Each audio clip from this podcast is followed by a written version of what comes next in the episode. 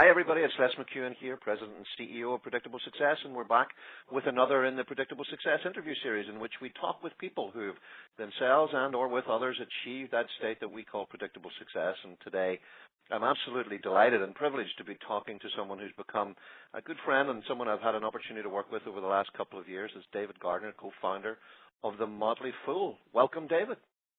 Thank you so much, Les. It's, it's a real pleasure to talk again. Super to be talking to you again, uh, David. What I'd love to do to start off with is um, just for the. I imagine there's only a very few of our listeners who don't know who the Motley Fool is, but I'd love for you to take a little bit of time and just share with us what the Motley Fool is, what it does, and um, for knowing our audience as I do, I, I know what they'd love to hear as well as maybe the founding story. How did you and your brother come up with the idea, and what was the path that led you there? Hmm. Well, the purpose of our company is to help the world invest better. Um, and we're in our 20th year as a business, 2013. We started as a newsletter. It was just a traditional print newsletter. As it turns out, it was for our parents' friends, Les because they were the only ones who would pay us $48 a year back then for our, our thinking, uh, supporting a, a, small fledgling business. But uh, as the internet, well, really before the internet, online services began to expand and become something that consumers were using, you know, that was dial-up, pre-World Wide Web. Um, we started as paying customers on America Online and a few of the others, started to just answer questions um, from people who were asking about investing and then stock picking, my passion. And so we began just as paying customers on AOL to answer other people's questions. And at a certain point, we caught the attention of AOL. They happened. I live in Washington D.C. AOL happens to have been based back then about 30 minutes from where I live. And so we started a relationship with them and they said, would you guys like to open up the Motley Fool, this newsletter for your parents' friends with a funny name? Would you like to open that up on America Online? And AOL was still so early on. You know, they, there were barely keywords or channels back then for America Online. So we, I would say we got our foot in the door early and we we we really um, grew a lot those first five years. I certainly won't go through the boring history of our company, but I will mention just the great benefit of having America Online during its golden age, growing um, mightily. And so we all of a sudden found we could hire a third person. The brothers could hire, you know, a friend and then another friend, and all of a sudden, you know, we had grown to a few hundred employees with Silicon Valley venture capital and all of the um, best and worst things about the internet go-go era of the late 1990s. Um, and you know, just to take it all back through to today, um, we are a, a, I think we're a decent mid-sized business um, with uh, good cash flow, um, a wonderful mission, uh, and in particular, uh, a worldwide community. People who also say, "I'm a fool," uh, right. and and as as people just trying to help each other make better investing decisions.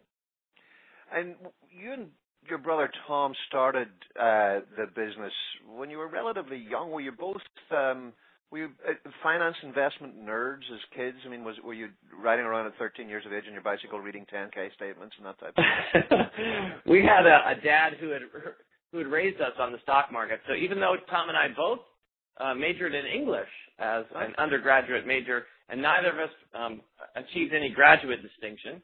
Um, we had had a father who, from our early teens, was coaching us and teaching us about the stock market.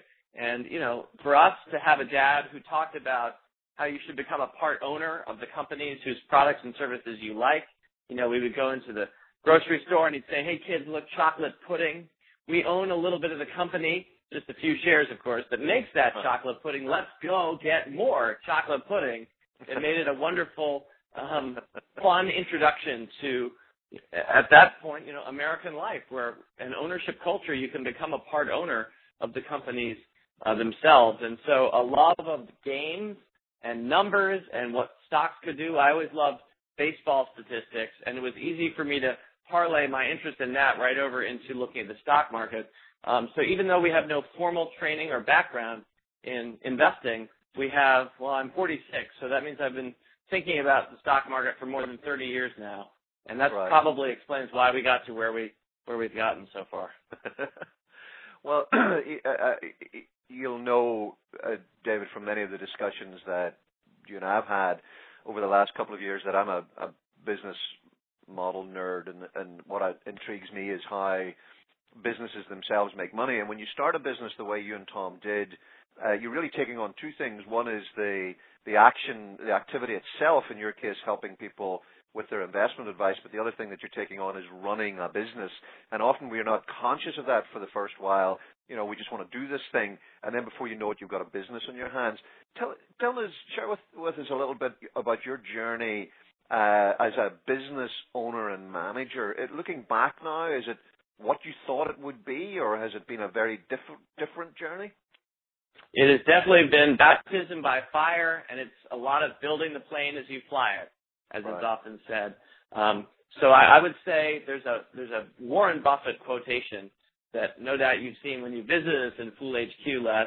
Uh, that's in our Buffett conference room, and this is the definitive Buffett quotation for me anyway.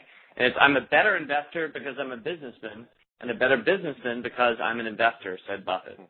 And I think there is a really important holistic duality of doing well at business, thinking about what works in business, and then taking that and making that inform your decisions as an investor. Uh, we think everybody should own at least one stock. I realize a lot of people are in funds or they don't really feel like they understand or want to deal with the stock market or their own savings. But for us, um, we love the stock market because it's our opportunity to just become a part owner of businesses that we admire. So as business people ourselves, our own professional expertise as entrepreneurs helps us select stocks and conversely, looking at great companies, constantly asking why did that company win and that company lose and what is it about their cultures or the people or the business models because we're also business model nerds. For example, a lot of the world transitioned away from um, the DVD, which is what people were renting from Blockbuster. But I actually think it's as much a business model story where Netflix brought a subscription business model, low key, no late fees, into a, a business that traditionally had been all about having to physically drive yourself over and back and pay late fees on one-off right. transactions. Right. So um, there's a lot more to say about so many different companies, but that act of thinking about what works for other companies mm. as an investor can help us with our own businesses. Right. Uh, inject some of that DNA into what we're doing. So it's that duality, that Buffett quote, that really is so key to our thinking. And yes, I, I, don't know I don't think I want to waste time on this fun podcast by talking through the business model evolutions that we've gone through, but we've had kind of three different business models in our 20 years, and it, it partly tells our story. Uh, but but I'll only go there if you want to tease it out. Oh, I'd love to. We have other let's, to let's hear what the three are. I mean, I, I've I've had a little bit of transparency to that, um, and I know our folks would love to hear. it. So so tell us, sure. give us the thirty thousand foot level. Okay, and I'll give it real quick. Uh, our first business model was essentially we were an America Online content provider, and people back then were paying by the hour. I know you remember it, Les. I do. I got the DVDs. I got the CDs. Yeah.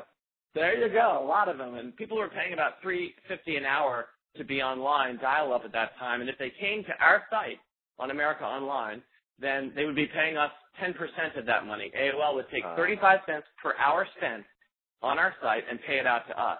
Right. And so that was our first model. It was it was kind of a content provider, but it was direct one to one, getting paid for the time that people spent. So we were trying to create the most engaging site imaginable on America Online. Our second business model was when America Online went from per hour to um, flat fee. So all of a sudden, we were all paying America Online, you know, twenty dollars a month. And at that point, if you think about what the Motley Fool meant for AOL, it was a very strange turn of events because we had been on the cover of Fortune magazine. We had been a great example of the new wave of entertainment companies and media companies, and we had been creating a really exciting site to be online. All of a sudden, when people are only paying AOL $20 flat fee a month, and America Online is paying your telecommunications costs per minute. Right. For customers who are now spending 100 hours at the Motley Fool, that represented a net cost to AOL. It was no longer a huge asset. And so we became very unpopular at America Online. They began to kind of cut off our links. They had taken part ownership, a small minority interest in our business. But at that point, we were forced out to the World Wide Web, where we, we also had to create for free uh, the Motley Fool. So a huge shift, free site model um, right. was that second one. And in a lot of ways, it was good because it got us out there. We were writing some best-selling books through Simon and Schuster. Uh, we had a radio show. We had our national syndicated newspaper column, which we still have today. Um, so we had all those ways of reaching people. But in the end, we were driving them to a site where they were just paying nothing unless they clicked on an ad next to one of our stock picks. Right. And that's how we would get paid all of a sudden. And so our customer then was our advertiser. It was not our user or our reader. And that was a very strange shift for us because I don't think we're very good at pleasing advertising companies. Um, but uh, so so that was number two, and then number three, um, coming out of some of the wreckage of the end of the dot com era. You remember the Nasdaq losing I 70% do. of its value in two years. We had to pull a major shift to our business model at that point, and we got to where we are today, which is hmm. subscription, direct payment from people who are using our advice and our services, and a wonderful business model because as you know, a fellow nerd and junkie of good business models, you know, subscription model replaces itself pretty substantially from one year to the next. So you can start to say, well, if we if we please Sally or Jim, you know, Sally or Jim will re-up the next year, and we can start to project that forward, and we can work as hard as possible to make sure our services are relevant and useful to Sally and Jim so that they will want to subscribe for five years or more. Right. And that's the business model we've been operating off of today, and that's the one that fits us like uh, to a T, like a good glove, because it right. has into the lives of our we, membership. Right. I, I'm, I'm, I get that sense of the fit of the business model to your culture uh, a lot at the moment, and I want to come to the foolish culture in a minute or two. But one thing I'd love to ask you about is this. I mm-hmm. remember very, very well. I remember being inordinately impressed by your very early marketing, and, and you and Tom really played up the fool side of things, and you were, seemed to be in the cover of everything for a while, and it was a great piece mm-hmm. of work. But I remember thinking, I'll be blunt and, and share this with you. I remember thinking at the time, David, that's never going to be sustainable. And the reason was this, was because it was two brothers uh, running the same business. And I and I've got a, a uh, I, I've got an opinion that, that co-founders in and of themselves typically um, don't work out usually. And when they're family, it's even harder. But you and Tom have made a real success of this, and I'd love to just hear a little bit about how do you split the work? You know, what do you do and what does he do, and uh, uh how long has it taken you to get that right in, in terms of just the oversight and management of the business? It's just a great question. Um, you know, I, I think for us, um, there hasn't been one approach. I mean, we are now in our 20th year of business. Um, for the last five years, Tom has been the CEO of our company. Um, I am uh, a very active presence in a number of contexts for us, but I have no direct reports. So Tom, at present, has had the organization reporting to him, and it's worked well. We've had an excellent five years. Um, before that, uh, we've had variously um, trial by committee, or I should say management by committee for a bunch of years. We also had um, a hired outside CEO for a few years, and you know those first few years as as entrepreneurs, I, I wouldn't say anybody was running anything. So over 20 years, we've had lots of different evolutions, and I would say we're very likely to continue evolving from here. Um, so I, I think it ends up Les that we didn't make it a family business and we didn't make it about the brothers. It's natural if you're covering us, if you're Smart Money Magazine or CNBC, you might be talking about the brothers or have the brothers on TV or interviewed. But the reality is, from early on, we've been trying to build a great organization. Right. And so trying to, in a way, downplay um, ourselves in order to, you know, these days I take a lot of pride because um, over the last year on CNBC and Bloomberg TV and the Wall Street Journal and others, I think we've had 30 or 40 people quoted or interviewed uh, from our organization. We have we have about 260 employees, so you know more than a tenth of our organization today is out there getting quoted in the media. So maybe in contrast to some other you know ways to run this business, we're not trying to be a celebrity or personality driven entity. We truly are trying to create an amazing culture to work for, a place where a lot of people now have worked for 10 years or more, moved their families uh, to Virginia, where we're based in Alexandria, um, so I think it's really less in the end, a focus on the purpose of what we're doing, rather than on our family or on ourselves. Right.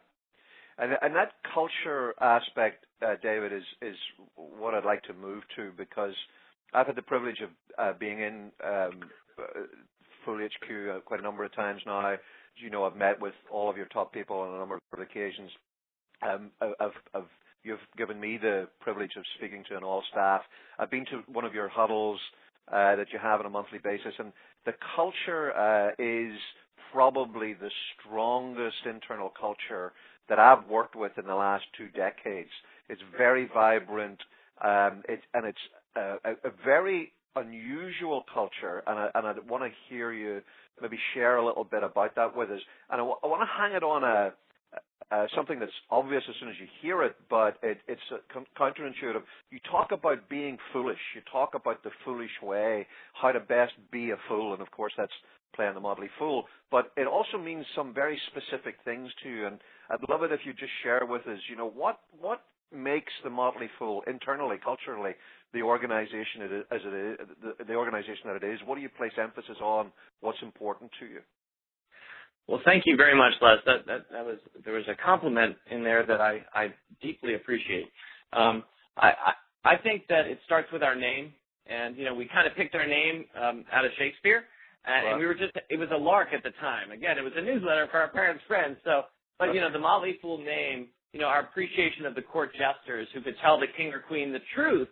Without getting their head lopped off, and by by mixing in good humor through throughout and you know, a world, a financial world, I think, where there needs to be a lot more truth telling. I'm happy to say in 20 years now, there's a great deal more transparency today and fewer destructive financial advisor relationships today than when we started. Um. When we started, brokers were getting paid based on trades, and we're trying to get you to trade as much as possible so he or she could make money at the end of the day. Um, there was, you know, you couldn't listen to companies' conference calls on our radio show left somewhere in the late 1990s. We had a call-in campaign to get Starbucks to open up its quarterly conference call so that investors could hear the CEO.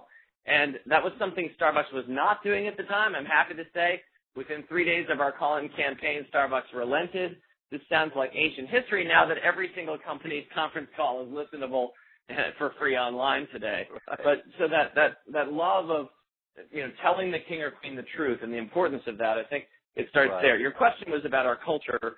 Um, I'm going to throw out four things real quick. If you want to ask me about any of them, we can talk more about them. But um, you know, uh, our, our, core values, and specifically one of our Motley, one of our core values, which is called your Motley, is a fun thing about our culture. We have an internal lear- learning university we call Fool U, which we could talk about.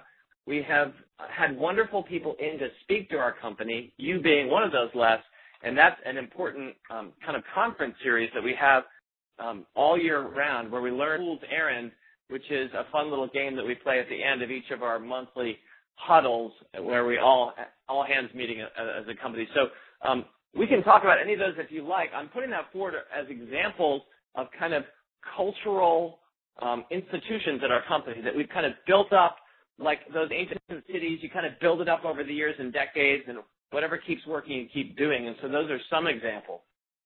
Well, the the thing that has struck me consistently, uh, David, and uh, just in terms of a little bit of uh, perspective from from an outsider's point of view, you know, I get to see the inside of a lot of organizations as part of the privilege of what I do, and um, most organizations can show you a side of them that's pretty impressive. The thing that really strikes me about the Motley Fool is that that commitment to culture goes the whole way through. I've met your folks in every possible type of environment, individually, in small groups and in large groups, and it doesn't matter what way you slice or dice it.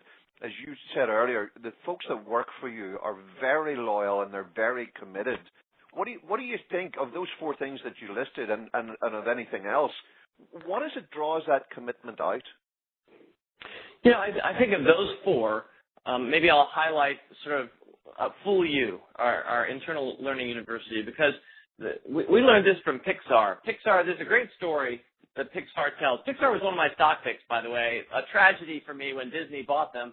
Not so tragic because we still own the Disney shares and Disney's done pretty well, but we really love Pixar as an independent public company and a stock that we were holding for the long term. But one of the things Pixar talks about is how they invest in their people. And the old story goes that the Pixar uh, uh, CEO pulls up to the Disney CEO at a bar. This is a mostly true story. And the Disney CEO says, you know, we're all about ideas. That's what we're about as Disney. And we need our, our next big movie needs to be this meets this, you know, because we need, that's what we need. We need to have the big idea that, that touches off our business. And the Pixar CEO essentially says, we couldn't disagree more. We believe that any movie is actually 10,000 ideas. Every camera angle you choose, every line of dialogue, all of those are ideas. And so the only way to succeed in this environment going forward is to have great people. Because when you have great people, they make the 10,000 decisions that make it possible. And so out of that, Pixar started its own internal university. And we had the head of Pixar, the dean of that university, come speak to us some years ago. And we realized how important it would be to create an internal learning organization within our company. So if you're at the Motley Fool today, you might have a class at 10 o'clock um, this morning, and it might be on Business Models 101, or it might be on um, how to pick better teams for March Madness this March, or it, it's a motley assemblage of different topics. And who are our teachers? The answer is our teachers are our employees. Might be a VP, might be our new receptionist. You don't know who's going to be teaching these things because it's it's open to all. And then our learners are the people who simply want to take that course or learn that. And these aren't semester long. In a lot of cases, they might just be one-off. Sometimes they are longer form, though. We have students who go on an 18-month learning journey and graduate from our university, and we've just graduated our third class. Um, so we've been doing this for about four or five years now. But I, I think if, you, if you're hearing me, then you're hearing that teaching and learning are just critical aspects of our corporate culture, and it really is. It runs right through the company, right? in a sense, everyone is involved in some way, shape, or form. So that would be an example of, I guess, what you're talking about. And has the I know we met um, first, David, whenever uh, my first book, Predictable Success, had just come out, and I'd love yes. to uh, have you share uh, whether or not, and if so, how the Predictable Success Synergist model has helped in that development internally.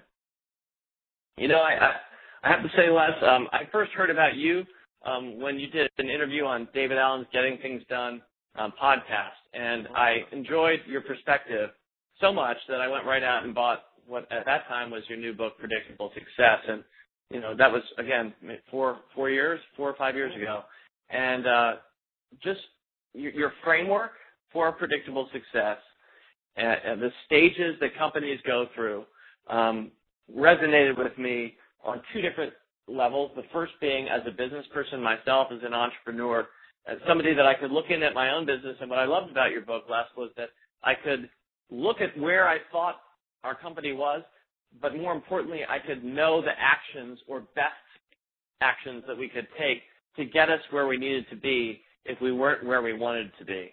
So I would say the 30,000 foot level of looking at anyone's business, and then right down there at the ground level, knowing what to do if things need to be done to get that business into better shape um, resonated with me on that level first as as a business person. Second, though, um, as an investor, um, I really enjoy your framework because I I look at other people's companies and I ask, is that company on the treadmill?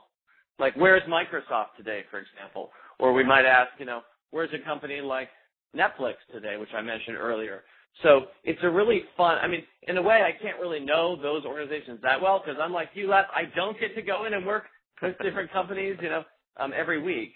But I do these days. The internet makes it possible for us all to get to know companies much better. You, you can look at Glassdoor, where employees are putting up reviews.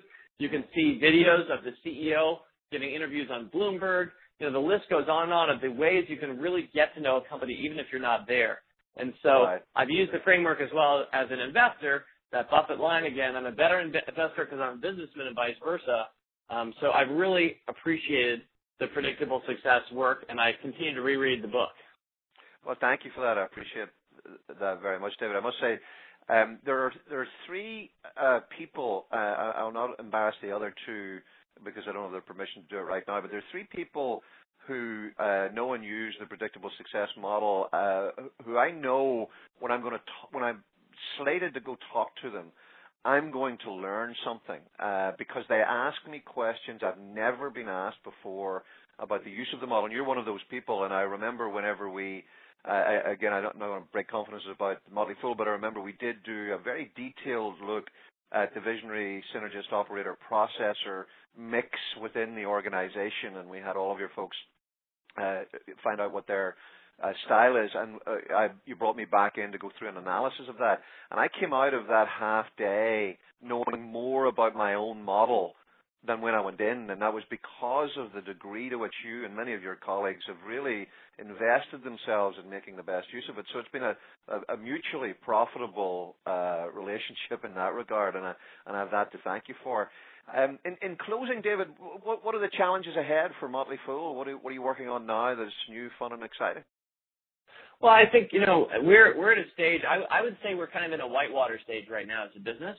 Um, okay. That's that's within your framework, kind of back where we are. And so it, it's interesting because the challenge, therefore, is to scale, and to scale in an ever-growing, more complex environment. Right. And you know, I think for for most growth companies, and that's definitely the stage where we've been for um, probably about 10 years or so, I'd say now. Um, that's those are the kinds of questions you have to answer. So for for us, you know, um, I think a phrase that you may have used, Les. This is I probably steal a lot from you and forget that I'm stealing it from you, but you know, being a, this, um, a, a machine for decision making, for good, effective decision making, building the corporation into being. I, I love gizmos and machines and robots and things that systemic things that do stuff on their own. And um, so I think where we are as a business today, we need to add a little bit more process in and make ourselves a little bit more of a machine as we go from maybe again we're not in any hyper growth at all but you know we hired 50 in the last year net so we went from 210 to actually 220 to 270 um, you know as you hit that. you hit that magical number of 250 you start to not recognize you know everyone's name mm-hmm. or you start to recognize not everyone's face. So it starts to become larger and that's always going to be a big challenge. So I would say those are our biggest challenges as a company. Um, where I don't think things are challenged, often people think that they would be challenged, is just navigating the stock market. You know, a lot of people thought that the fiscal cliff would crash our market or thought that, you know, the banking system and its problems would make it so no one should buy stock in 2009, you know, but as it turns out, you know, the stock market has almost doubled. It has actually more than doubled from its lows in 2009. And we continue to find great companies and companies that we want to be part investors of. We're not traders, and so I would say that, that that's not the challenging part. I think that, that we're very good at helping people invest better, but our, our near-term challenges are just scaling, complexity. Well, it's it's been an absolute uh, privilege to be allowed to have been part of and uh, some transparency and visibility into how you and Tom have managed that over the last number of years. Um, as been very clear, uh, I'm sure, in this call. I'm, an enormous fan, and I just uh, recommend to everybody, uh, all of our listeners, if you don't know um, David and Tom's business, if you don't know the Motley Fool, go to foolcot.com today. Check it out. They're just the best in the business. David, I hope we can get you back in a couple of years from now and tell us how you've navigated that um, active scaling. Wonderful. Thank you so much, Les. Thank you for all your work. I know that everyone listening to it today is so pleased and grateful for your contributions, not not over the years, but in some cases I know over the decades. But I'm happy to say for the last five years or so, you've enriched my business and investing life. Keep doing the good thing. Thank you, Les. Thank you.